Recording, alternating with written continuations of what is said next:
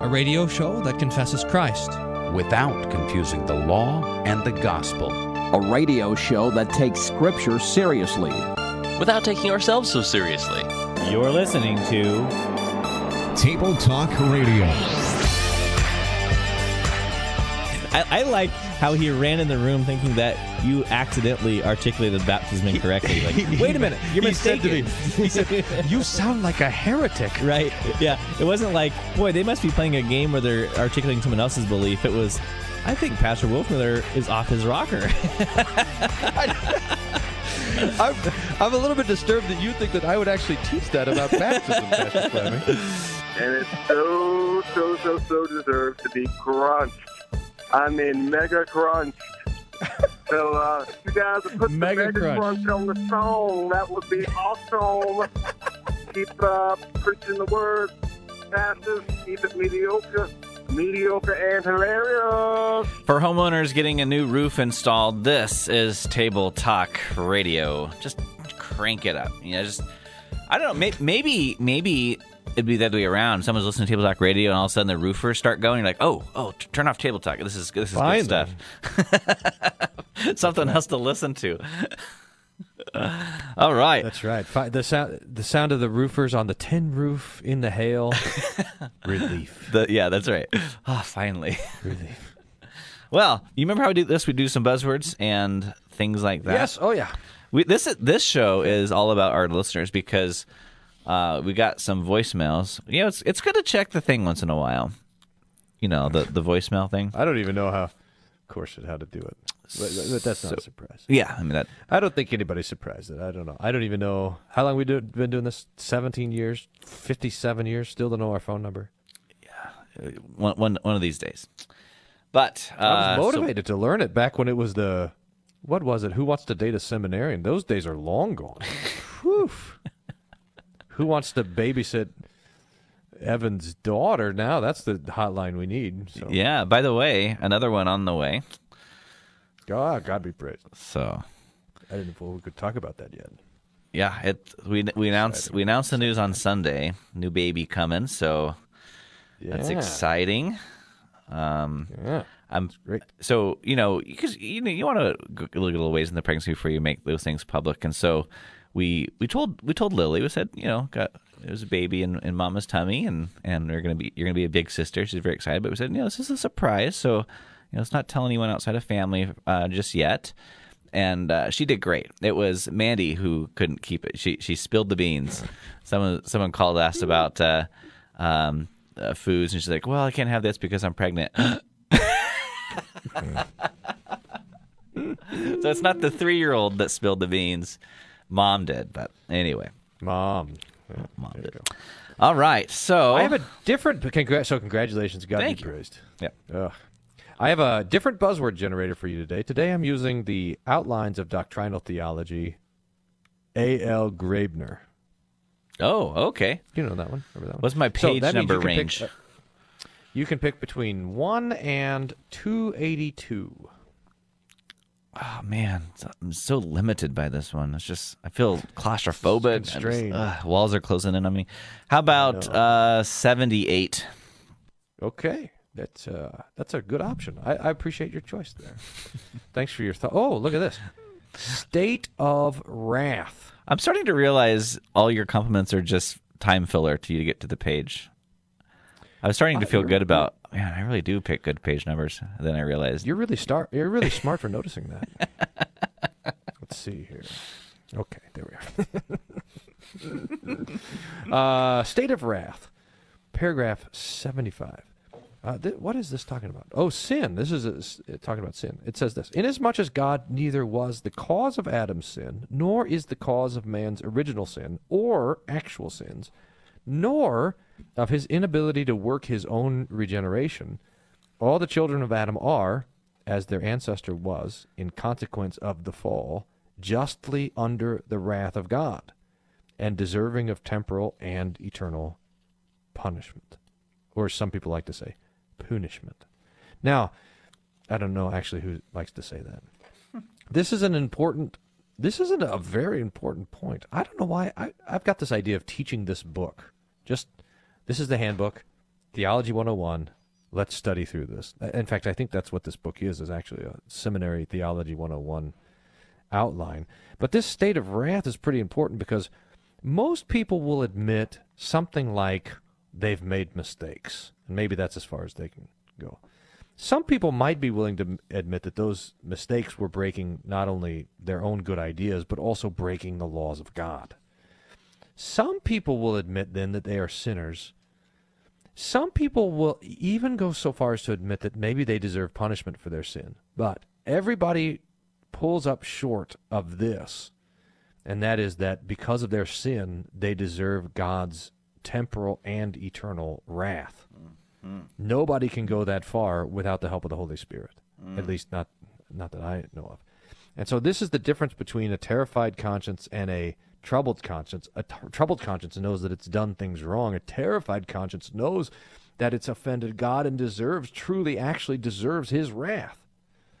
And so that's the state of wrath. Thanks for picking a real upbeat buzzword. Seems like in the recesses of my mind, it, I remember maybe someone like Ray Comfort or the Growing Pains guy or maybe Todd Friel or someone like that. You know, the guys that do the on the street stuff.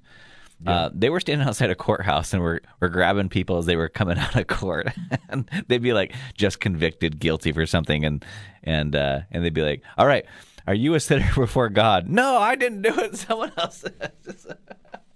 I mean, you would think if there'd be any place you'd be ready and willing to admit your guilt before God, it would be after you've stood before the human court and have been found guilty. Well, th- there's a thing about that because uh, if, if you talk to people who have been to prison, and uh, th- they the the the conviction of their crime hardens them in the defense of their innocence. That's interesting. You, you would think that like well, well okay now I'm convicted so I'm in here in prison for life so I can at least now admit that I did it but the opposite happens I think that's a rebellion of the fourth commandment. So well again, maybe they are innocent but Well- but even if you talk to the people who aren't that's this is the thing it's like Well, that's what I mean. Like, like th- this. Most people, maybe some, but most people, according to what you said, uh, don't see the the verdict handed down by the authority that God had put in place to to punish criminals. In fact, they see that as boy, the the man is is just after me. you know, I mean that. Uh, the, the, my defense attorneys uh, messed it up, or the prosecutor lied, or whatever, and maybe some of those elements are true, but um, it it it isn't to say God's God's word has come down through this authority that He has set up. You know, so to rebel against the verdict is to rebel against God. My theological buzzword for you is ichthus. Any questions? It's a Greek word for fish, which is why you have little Jesus fish on the back of people's cars. They are experts in Greek, obviously, because they know that the Greek word for fish is an acronym for Jesus Christ, God's Son, Savior. Ichthus. So it became kind of a symbol, kind of a secret symbol during the time of persecution. That if uh, there was some kind of a fish indication, then it was to say that, hey, I believe in Jesus, so let's band together. We're going to come up with a new a new ichthus for these days of Christian persecution. Yeah, because now the ichthus is uh, obvious. Yeah, it's, out. Darwin fish is eating the Yeah, ichthus. you yeah, know, yeah, all that yeah. Big So drama. We're going to have to come up with a new thing that's super secret that the persecutors don't know. Okay, we'll work on that. We probably shouldn't talk about it on air. I, by the way, am Yeah. not 100% sure, as if the, all the persecutors. Yes, they are. They're tuned in. this fact, maybe That's the what I only listeners we have. whenever somebody tells me that my cell phone's listening to me, like that's supposed to worry me. Like I'm, and I'm always well. At least somebody listens. you know. Finally. Better than table talk radio. Maybe I'll put my cell phone here close to the microphone. I remember I before you were in Texas, there was a thing where the I think it was the mayor of Houston was uh, like demanding or saying that that she was gonna uh, go after preachers who preached against homosexuality, and all these pastors were like, "No, free speech, you know, freedom of worship, blah blah blah blah." And um, uh, Pastor Murray was like, "Oh, I'll just." I'll just print off every sermon I've ever preached and put a big bow on it and deliver it to the mayor's desk. you want to read preaching? Thank you. Here it is. Yeah, God be praised. Right? Here's the high, I've highlighted some things that uh, specifically might apply to you. right. Anyway, all right. Well, we, we so we have uh, just a minute left here. Um, You but want my favorite Ichthus uh, quote? please, Tertullian says, who, who t- he's not so reliable, but this is kind of nice. He says, "We little fish, ichthoi, follow our big fish, ichthus, Christ, and the devil knows how to destroy the little fishes. He gets them out of the water, and that's how he starts his treatise on baptism. That we got to stay in the water because we're the ichthoi following our ichthus. Huh. Interesting, interesting. All right. Well, uh, after this break, we are going to be listening to your voice voicemails to 1 800 385 SOLA. Pastor, you might want to write that down 1 800 385 7652. And uh, uh, maybe maybe it's bumper stickers. You know, we you would think that a a show might screen some of the voicemails that come through. You know, make sure that they're appropriate for air. But no, not us. We're just gonna go after it because that would take too much show prep previewing these voicemails. So you're gonna hear them as we hear them, and that ought to be good. One 385 SOLA. Call in, and we'll be right back after this break.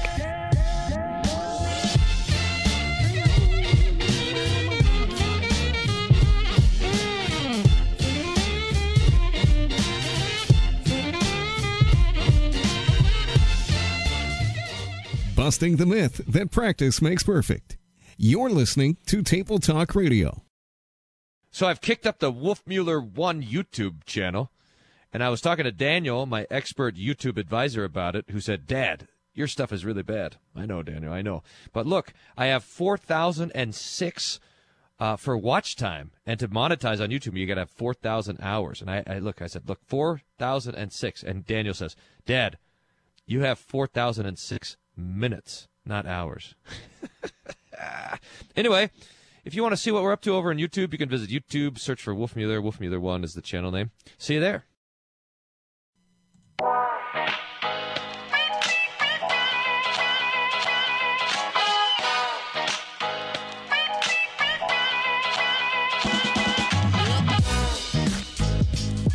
All right, Pastor, why don't you let everyone know what the phone number is to our voicemail system?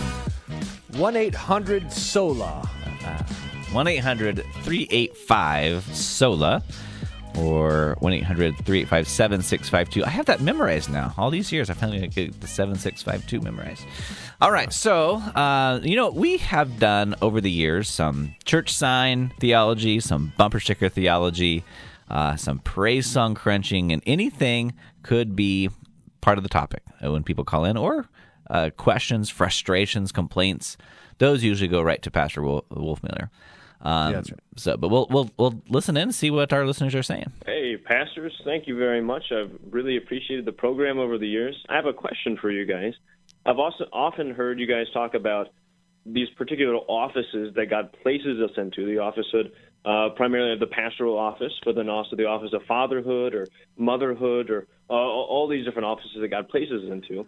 But also, I hear a lot of talk about vocation as well. These things that God calls us to do, these things, these uh, callings and tasks and responsibilities that God gives to us. And I was just wondering, is office and vocation the same? Are they interchangeable? Love to hear your thoughts about that. Thank you. Bye. Fascinating. Okay, great question, uh, Pastor. What do you think? Yeah. Uh, I was going to see what you thought. Uh, I, I I'll, I'll give you my. I, Okay. I, I use it almost interchangeably: vocation, calling, and office. Um, the the office would probably refer to the specific the fact that the Lord puts a person into a particular vocation. So you could have like the vocation of mm, shepherding. You have the office of shepherd. So That's nice. Um, but but I, they they seem I, I don't know how to distinguish them. or to pull them apart any more than that. Uh, but maybe there is something there in the reflection. What do you think about that? Um, I like what you said. Uh, so I was I was going to make a slightly different distinction. Um, so I, I I think that we can use these interchangeably: office, vocation. Um, I would make a distinction that there's um, divine offices, and those are the ones that God had uh, instituted. So He said, you know, uh, pastor. Uh, we also say those divine offices that God instituted would be uh, husband, wife, father, mother. So these are ones that God had set up. Whereas um, if I'm a uh, a CPA, that's still an office that I hold and I serve my neighbor, but God did not uh, create the office of CPA. Um, you know, society did, I suppose. And so, um, you know, all insofar as offices are serving the neighbor, they're all godly. The work is godly. It's just that some that God had instituted Himself for particular purposes. Thinking Um, about it too, I, I go ahead. that calling might refer, might connect. So, like, I I can maybe recognize that uh, I'm a father, for example. I have that office of fatherhood. I have the vocation of being a father. But it's if I understand it as a calling, then I understand that God is the one who gave that to me. So calling might be that unique way of recognizing that the vocations and offices that we have come from God. I think it's implicit in office and and vocation, but it's made explicit in that language of calling. Yeah. So hear this. Uh, this is the letter, his sort of last testimony letter that Paul Gerhardt writes to his only surviving son. I think his son, if I, let's see if I says here, I think his son was like twelve or something like that. So this is his last his last word to his son. He says, "Study theology in pure schools and at unfalsified universities, and beware of the um, uh, beware of those who mi- mix religions and confessions, for they seek what is temporal and are faithful to neither God nor men. In your common life, do not follow evil company, but rather the will and command of your God. Especially, number one, do nothing evil in the hope that it will remain secret, for nothing is spun so small that it is not seen by the light of day. Number two, and this is part of what I was reading. Number two, outside of your office and vocation, do not become angry. If you notice that anger has heated you up, remain still and speak not so much as a word until you have first prayed the Ten Commandments and the Christian creed silently. Ha, I love that. But notice, but notice how he places a proper place for anger, and that is in and through an office and vocation.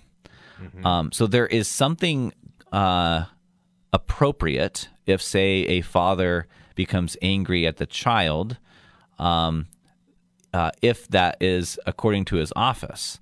But if, if it's according to his person, it just kind of pops off because I'm easily irritable, which is possible, then that's not an anger according to the office.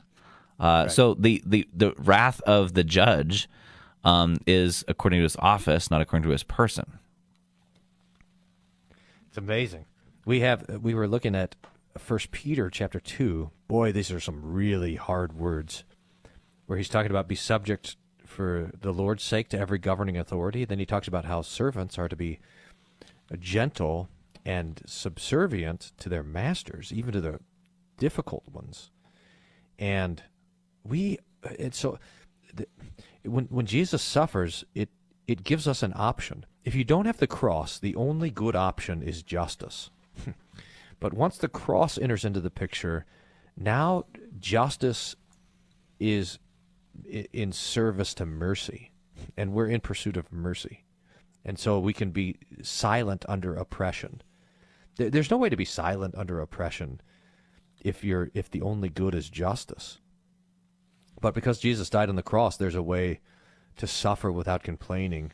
This is really, really quite amazing. So the, now my question is, well, what's my what is my calling? What's my office? What's my vocation? How does the Lord speak to me and uh, and command me to live according to all these things? I, I remember Pretty amazing. Yeah, I remember when I was uh, in college, and uh, I don't know if I had become Missouri Synod yet or not, but I was in probably in the process, and and I don't remember the particulars, um, but I was asking my pastor if I should do this thing or not. And I remember him saying, and this stuck with me. He said, "It's pretty much wrong to do anything unless it's according to your office." so, in other words, I, th- I think that I was I was wanting to take on something that was really not my place. And so, but that but that gives us something to think about. That everything we do, we do according to an office. Uh, and so, you know, maybe it would be as an office as Christian, as an office of citizen, as an office of neighbor, but it it implies that everything that we do is really for this, not for the service of self, but for the service of the neighbor. That's the way a Christian ought to think. I think. Now, what do you think about this? Can we pursue our own offices? Like we we got a bunch of young people. They're going to school and they're saying, you know, I'd like to be a doctor. So they're going to study to be a doctor. They don't have the office. They're preparing for the office. How do you? How does that fit in? Well, there uh, there's a place for this in Scripture, um, as uh, Paul writes to Timothy, uh, those who aspire the office. What's the wording there? I'm, I'm not tracking. Those who desire the office Desire of the- overseer, Yeah, yeah. desire a good thing. So there ha- there has to be a desire for an office in order for one to take up the office. So there wouldn't be an office. I mean, sometimes there's offices that are just thrust upon you, you know, like mm-hmm. parenthood sometimes. but mm-hmm. if there's if there's not a if there's not a desire for the office, nobody would enter the office. So um, I think that pursuit of the office itself could be its own office, its own vocation. So that students mm-hmm. Are preparing um, for a particular vocation, and they should prepare well. they should uh, learn as much as they can and be good students, so they be good holders of the office. Um, and that's that's what they're what they're doing. So um, you know, we have like in our church, we have vicars, which is a term we made up for those who are um, interning uh, to be pastors, and we let them do pastorish things, but we put some perimeters on that. And I, I don't see anything wrong with that, to be honest. Um, I, I think that uh, it's good for our men to uh, to learn from a supervisor and to do some of the things of the office to see if this is really something that uh, they could they could see themselves doing, um, and then then to seek a call. I think I think that's uh, appropriate. Perfect. That's great. and uh, and I think that's great for our students too. Um, the the more you can kind of dip your toe into what a vocation might look like, the better. I think that's a good thing. All right. So let's uh, see what else is uh, good stuff. Good question, by the way. Yeah, that was a great one. We should listen to these more often. I know. Who would have thought? They're like, "Hey, Happy New Year! It's 2006." Hey, pastors, it's my Remy. I listen to, I mean, almost every episode of Table Talk, and I was just listening to Lost in the Valley of Pagan Practices, and and y'all brought up uh, a lot of really good points about like transgenderism and gender identity. In that episode, it was really loving, uh, really well thought out. It was philosophically challenging and deep. And I just need to speak to your man.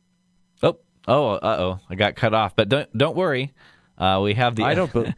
I don't think he was listening to our. Well, uh, ep- uh, he must have been listening to another issues, etc., or something. I think- none of that description I- sounds like it would fit anything that we've ever done. I think the phone system is programmed to to identify when this compliment and then criticism comes that it cuts it off before the criticism. So oh. it, it, it senses the accolades. It's like, all right, let's let's just stop this right now before it, before it goes anywhere. Wow, yeah. Well so, done. but. I see though that he uh, called back right after that. So we'll listen to the other side of that voicemail when we get back from this break. You can call us too 1-800-385 SOLA 1-800-385-7652. I'd give you an email address, but it turns out nobody actually checks the emails. Uh, we should do that. We should maybe look at emails as well.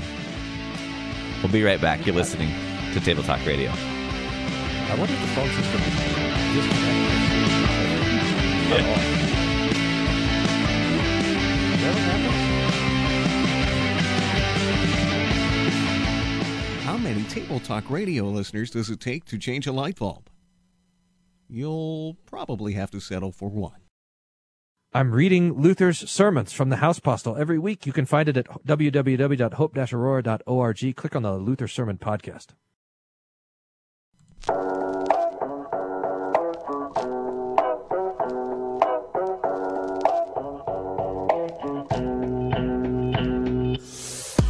Welcome back to Table Talk Radio. We're listening to our voicemails at 1 800 385 SOLA. Sometimes, if you get caught complimenting us too much, the voicemail system will not let you go on.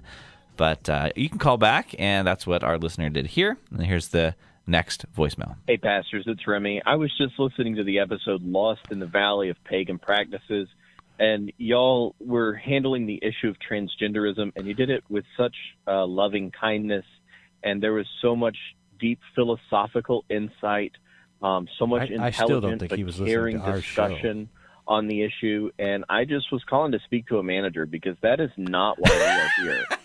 Um, Yeah, that's right. That's save that for issues, etc. Please. Well said. Well, point made.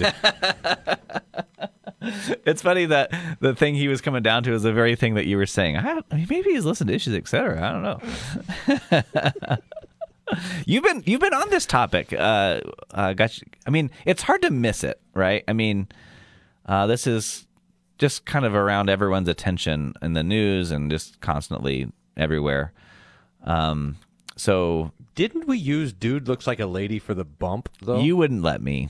You, I, I had it loaded up, but you because we were trying to be pastoral because there okay, Oh, yeah. there's a lot of pain on this whole deal. I mean, everywhere. Mm-hmm. It's just you, look. The further we go from the Lord's institutions, it's like trying to use a Ford F one fifty as a toaster. You know? it's just there's an issue. That, that's a not issues thing. There's a table talk radio thing. It's just gonna be. It's just it's it's dangerous for everybody, you know. And you're holding out your toast over the exhaust, and it's so the the further we go away from the purpose for which the Lord created us and gave us our bodies, the more. Dude, ugh, that's just the worst it's going to get. And okay, did we talk about meaning and purpose? I, I can't remember that episode at all, I, uh, which is true for all the episodes. But th- this idea of that, like, I can see that purpose is partially revealed in nature, but only partially, and that meaning is not. Did do you remember talking about that? you're asking me if I remember. Let me give you an example. So, I can look at you, for example, and I say, "Hey, look, you have a mouth, and I have a mouth, and there's teeth in there, and I get hungry, and when I put food in my mouth, I'm not hungry anymore. Hey, it seems like I have a mouth for the purpose of eating, right? Now that doesn't tell me how I should eat, what I should eat, how I should cook the food, but I ha- I get a vague sense of purpose when I look at my body, or I notice that I have eyes, and I also notice that when I close them, I can't see anything, and when I open them, I can see things which seems to indicate that my eyes are there for this purpose of seeing the world, or my feet look like they're specially designed for walking. I ran the mile yesterday, by the way. You, you want to guess how fast I ran the mile? Nine and uh, nine and a quarter. Six twenty-five. Nice. Yeah, thanks. I was running next to Andrew. He says, "Hey, Dad, we're doing a mile challenge at the gym. You want to come?" So he, he gets next to me and puts the treadmill as fast as it can go, twelve miles an hour. Of course, he almost lost his cookies, and I wasn't even anywhere close. So he hmm. beat me by a minute and ten seconds. But But the nausea factor. Yeah. Yeah. the point is, I've got feet, and it looks like they're there for running around. That's cool. So we can see a little bit of the purpose for which the Lord created us. And I, I've so I've got other body parts, and most other people do. And you're like, hey, these seems like they do things too. Like, what? There's a baby. So so there's a purpose sort of built into creation. Now now we can say further about what that means, namely that uh, that that must mean that I'm a man and the person with the other kind of parts is a woman, and that that means being a mom and a dad, and that children come forth, and so that humanity continues. It doesn't tell us that we should raise the children in the fear and nurture of the Lord. It doesn't tell us that husbands and wives should be devoted to one another and so forth. You got you got to extend on from these sorts of things. So the purpose is still somewhat vague, but the purpose is there. But the further we move, and, and then there's a whole thing of meaning. This means something. It means something to be a man or a woman. It means something to be a father and a mother. It means something to be a spouse. It means something to be a human. And that we have to bring to the picture. But the purpose is there to be seen if we could only look at it. And the further we go in obscuring the purpose that is inherent in even in nature, the more uh, uh, the the the more dangerous things get. You know, if can you you remember how you remember the scene in um, the Little Mermaid? You remember the Little Mermaid? Were you watching that yesterday? Yeah, probably was. where, where the uh, there's all these human things, and they and the and the uh, uh, and the mermaids have no idea what they are, like a Mhm. fork or shoes, for example, and so you're just making stuff up. That's how we are with our bodies now. Hmm. We don't know the purpose of it, so we're just making stuff up, and uh, nothing good is going to come from that, from for for anybody.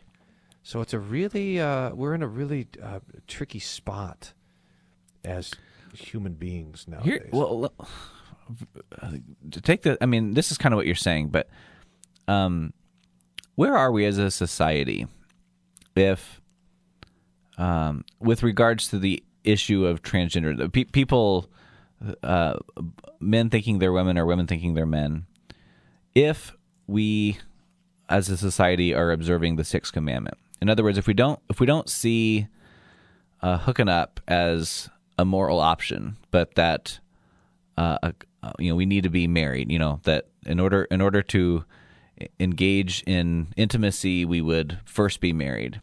Are people still confused about their genders? Wait a minute. Ask me. That, In, in other in other words, is does the does the issue of people being confused about their genders flow from uh, sexual promiscuity? Oh, I see what you're saying. Um. Hmm. I mean, I'm not, I'm not here saying that uh, only those who are, you know, fornicators are are confused about their gender, but I'm just thinking as a society, if we understood uh, male and female to be part of this union of marriage, then I think that we're less likely to be so confused about the functions of male and female Right. we, we, we see that there's there's there's the uh, well go back to vocation we had you know if i'm a male then i serve a vocation for a female and that vocation has more to do just with body parts You, you know what? I think so. I would say it like this. So see if this fits. That so- one of the big problems with the hookup culture, maybe the big problem. There's a lot of problems, but the the big one is that we have we have redefined the telos of intimacy. So the telos meaning the goal or completion or something. And so what's the telos of intimacy? Is it to have a child or is it my own pleasure? And so if the telos of intimacy is my own pleasure rather than someone else, children and life and so forth, then um, then th- then that thing, that good of having babies, that is lost, and uh, and so if that good is lost, mm. then what does it matter if I'm a man or a woman or mm-hmm. something in between? Mm-hmm. right? Like, uh, I mean, because the tr- I mean, part of the trouble, remember, is that we got humanities on these two mountains, and you can't get from one peak to the other. You can only go down to the valley. And so, the more serious someone is about their being transgender, then the the farther away they get from being able to have a baby. Mm-hmm. You know, I mean, it's, the hormones don't help, but the knife certainly will do the trick. And so, so um, you become unfruitful. You become a eunuch or uh, whatever the the female version of being a eunuch is, and then the and so, but but that doesn't matter. That doesn't. That's not understood as a loss. I mean, so like, what if we had this this really quite natural, but also biblical. But I mean, you could even just be an old style evolutionist, and you could say, you know, the purpose of me is to further the species or something. And so my fertility is understood as something that's good. And and so that okay, so let's let, let's say that that's the case. Like I understand my fertility, my capacity to have children as a good, but then I'm confused about if I'm a man or a woman. Th- those two are now in conflict with one another. So maybe I think, well, maybe I should I should wear women's clothing, but also I don't want to destroy the uh, capacity to have children. So I so the two are fighting against each other. But if children are not understood as a good anymore, then there's then then why preserve fertility, mm-hmm. masculinity or femininity in that way? See, mm-hmm. Yeah. so I, I I would see that as the it all as the connection, and it, and it boils down to well, it probably just boils down to the devil hating babies, right? I mean, that's where it always that's the that's the common element of the whole deal. And I and I you know think of um, Jesus holding you know baby and saying, you know, unless you become like one of these, you can't enter the kingdom of God. Um, you know, children children hear the word of God and believe it, um, and that's I think partly why the devil hates them so much. you know, I mean, here, here you have. Um, children who belong to the kingdom of God, and the devil hates that. So the culture, the culture of death, is also going to uh, despise the same children. All right, well, uh, we'll take another break. We'll see if we have time for another voicemail. We have a, a clip from Fox News on the shooting in Buffalo. We'll be right back.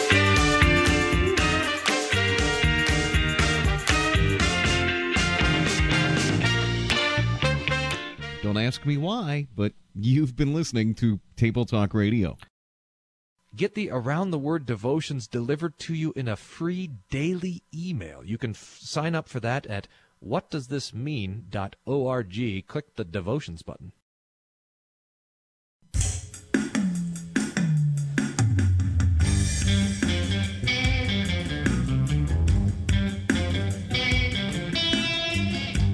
Welcome back to Table Talk Radio. Well, it's uh, seems like uh, this is in the news all the time. Another shooting of some public place. Uh, one of the recent ones was in Buffalo, New York, where a shooter went into a shopping center or a supermarket of some kind, and uh, and, and did some shooting of people just going to get their groceries. And so there was a, a recently a, a pastor on uh, Fox News, and they asked the pastor what uh, uh, what what is God? How how does God allow these things to happen? This was the question and his response. All right, Bishop, I'm going to ask you a tough question. This is a spiritual question. For those wondering how God can allow this, I mean, people shot while they're just shopping and working. I mean, what, what is the answer to how that can be allowed by a loving God? You know, I mean, it's a good question, and I don't, you know, evil uh, is a part of our existence and a part of our world. And I don't think this is something that God wanted. I don't think it's something that God willed. I think that this was the evil actions of a person. So I won't put it on God, and I want to make sure that it stays on that person um, because God uh, can get the glory in all things, and all things really do work together for the good of Him, of them who love the Lord. So I just believe that we can be a better people, a better country out of all of this. All right, what do you think, Pastor? It's a it's a interesting question because the the farther away you are from the circumstance, the more you ask the question. So I remember when we were um, in Aurora when the theater shooting happened. Remember Mhm, that a few mhm. years back, and I thought that was going to be the question people were going to be asking: How how can why did this happen? Why did God let this happen? Where's God in the midst of all this? And nobody in Aurora was asking that question. They were asking the question, what can I do to help? Mm. Where's the blood bank? How can I, you know, the, and then that question, how, how can we make sure that this guy gets justice or whatever? The question comes back uh, later. You come and ask it, but it's interesting that the, the the the problem of suffering is actually decreased the more you're suffering. So the, the, for those who Because are you're presently in- in it, they don't. That's not the question that comes to their mind first. Yeah, you the, when you're in it, you're you're praying for God to help you. Mm-hmm. Uh, I mean, you might be wondering why He's causing this because we always have that idea that understanding why will bring some comfort, but but the Lord knows there's no comfort in the why question. He his his comfort comes in the that He's with us. The who question. He's he, that Jesus also suffers. Um, and and that's the real and and that's where it really pushes us. You know, that's the this question of suffering pushes us to the fact that Jesus suffers. So six times Peter brings this up. You're suffering, you're suffering. Christ also suffered, he says. Four times of the six, he brings up suffering. He talks about how Christ also suffered. So so that that's the the Christian answer is that why does God allow all this? Well, why did he he not only allows this suffering, but he also he puts himself into the midst Mm-hmm. of our suffering. So he he doesn't stop the suffering; he joins it. I mean, not to cause it, but to to experience it. And so, if we were in charge, we would bring an end to suffering, I guess, or maybe bring an end to suffering for the people we like. Mm-hmm. But but but God says, "I- I'm going to go and join in the suffering that they are bringing about on themselves. I'm going to go join in that suffering to redeem them out of it in the resurrection. So, so that's how. So that's so that's what's going on. But I, I think the pastor probably answered as well as you could. I mean, I, I'm not sure how. If, if I have a question like that, and you're on, you, you, Yeah. you know, a TV show or something, I think you have to say the same thing. Yeah. So God has arranged the world in such a way that the things that He wants don't happen. He, the, the, every sin is a breaking of God's will because Mhm. God doesn't want people to murder. That's why He says don't murder. Right. And God doesn't want people to, to lie. That's why He says don't bear false witness. So every sin is proof that God doesn't get what He wants. He's arranged things in such a way that He's not that He can be disappointed. And the Bible tells us that that is the case. So the Bible doesn't tell us.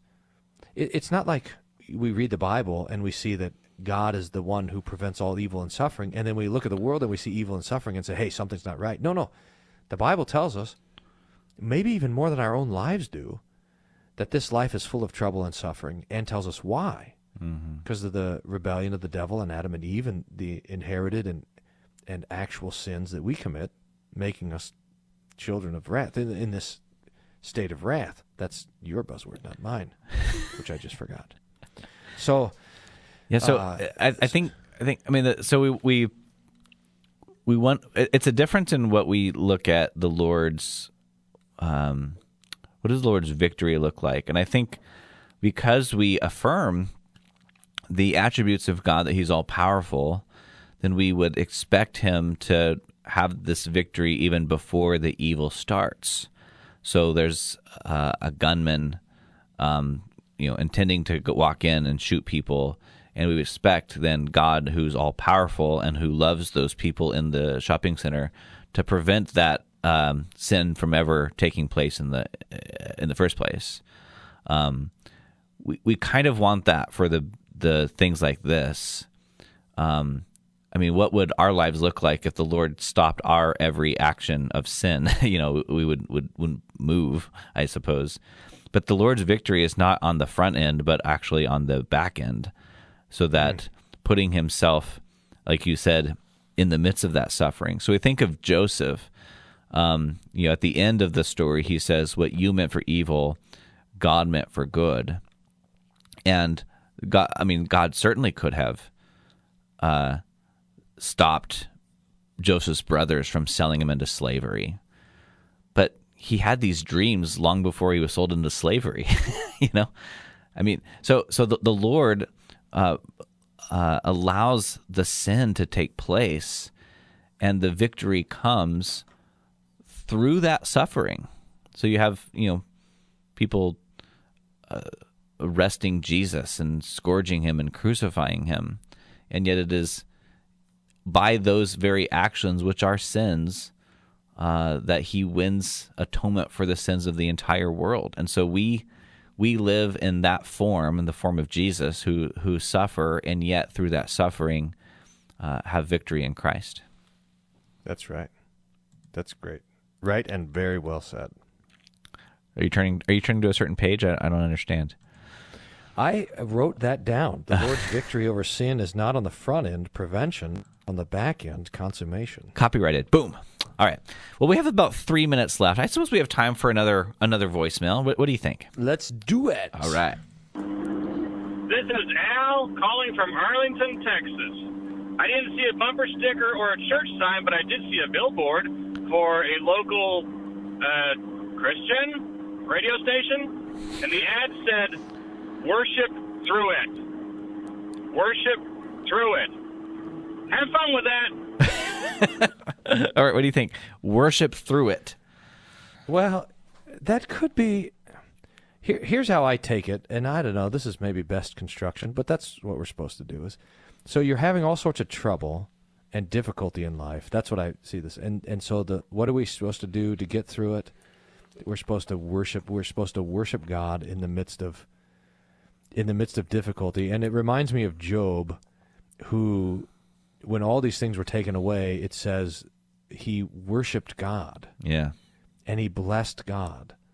And so there is a there, there is a there is a safety, a retreat, a um a, a sort of protection in the act of worship to, uh, to which we are called in the midst of suffering. And um so so I think that might be what it's getting at and in that way it it might not be that bad. Of course, we would wonder what they meant by worship. Yeah. Listen to our radio station it. that's that's that's interesting.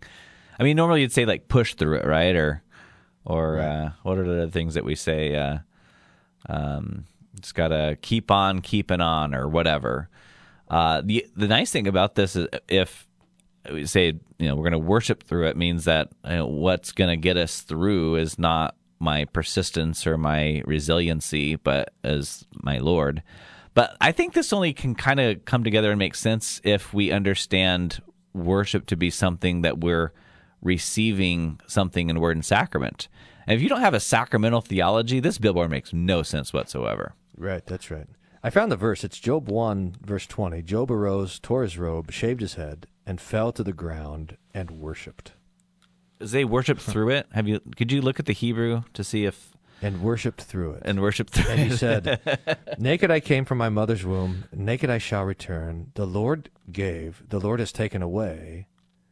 It's nice to say the Lord gave, no problem. The Lord gave, blessed be the name of the Lord. But the Lord has taken away, blessed be the name of the Lord. So, and in all this, Job did not sin or charge God with wrong. Yeah. So I just have 30 seconds here. I just want to make one quick, quick point, and I'll let you have the last word.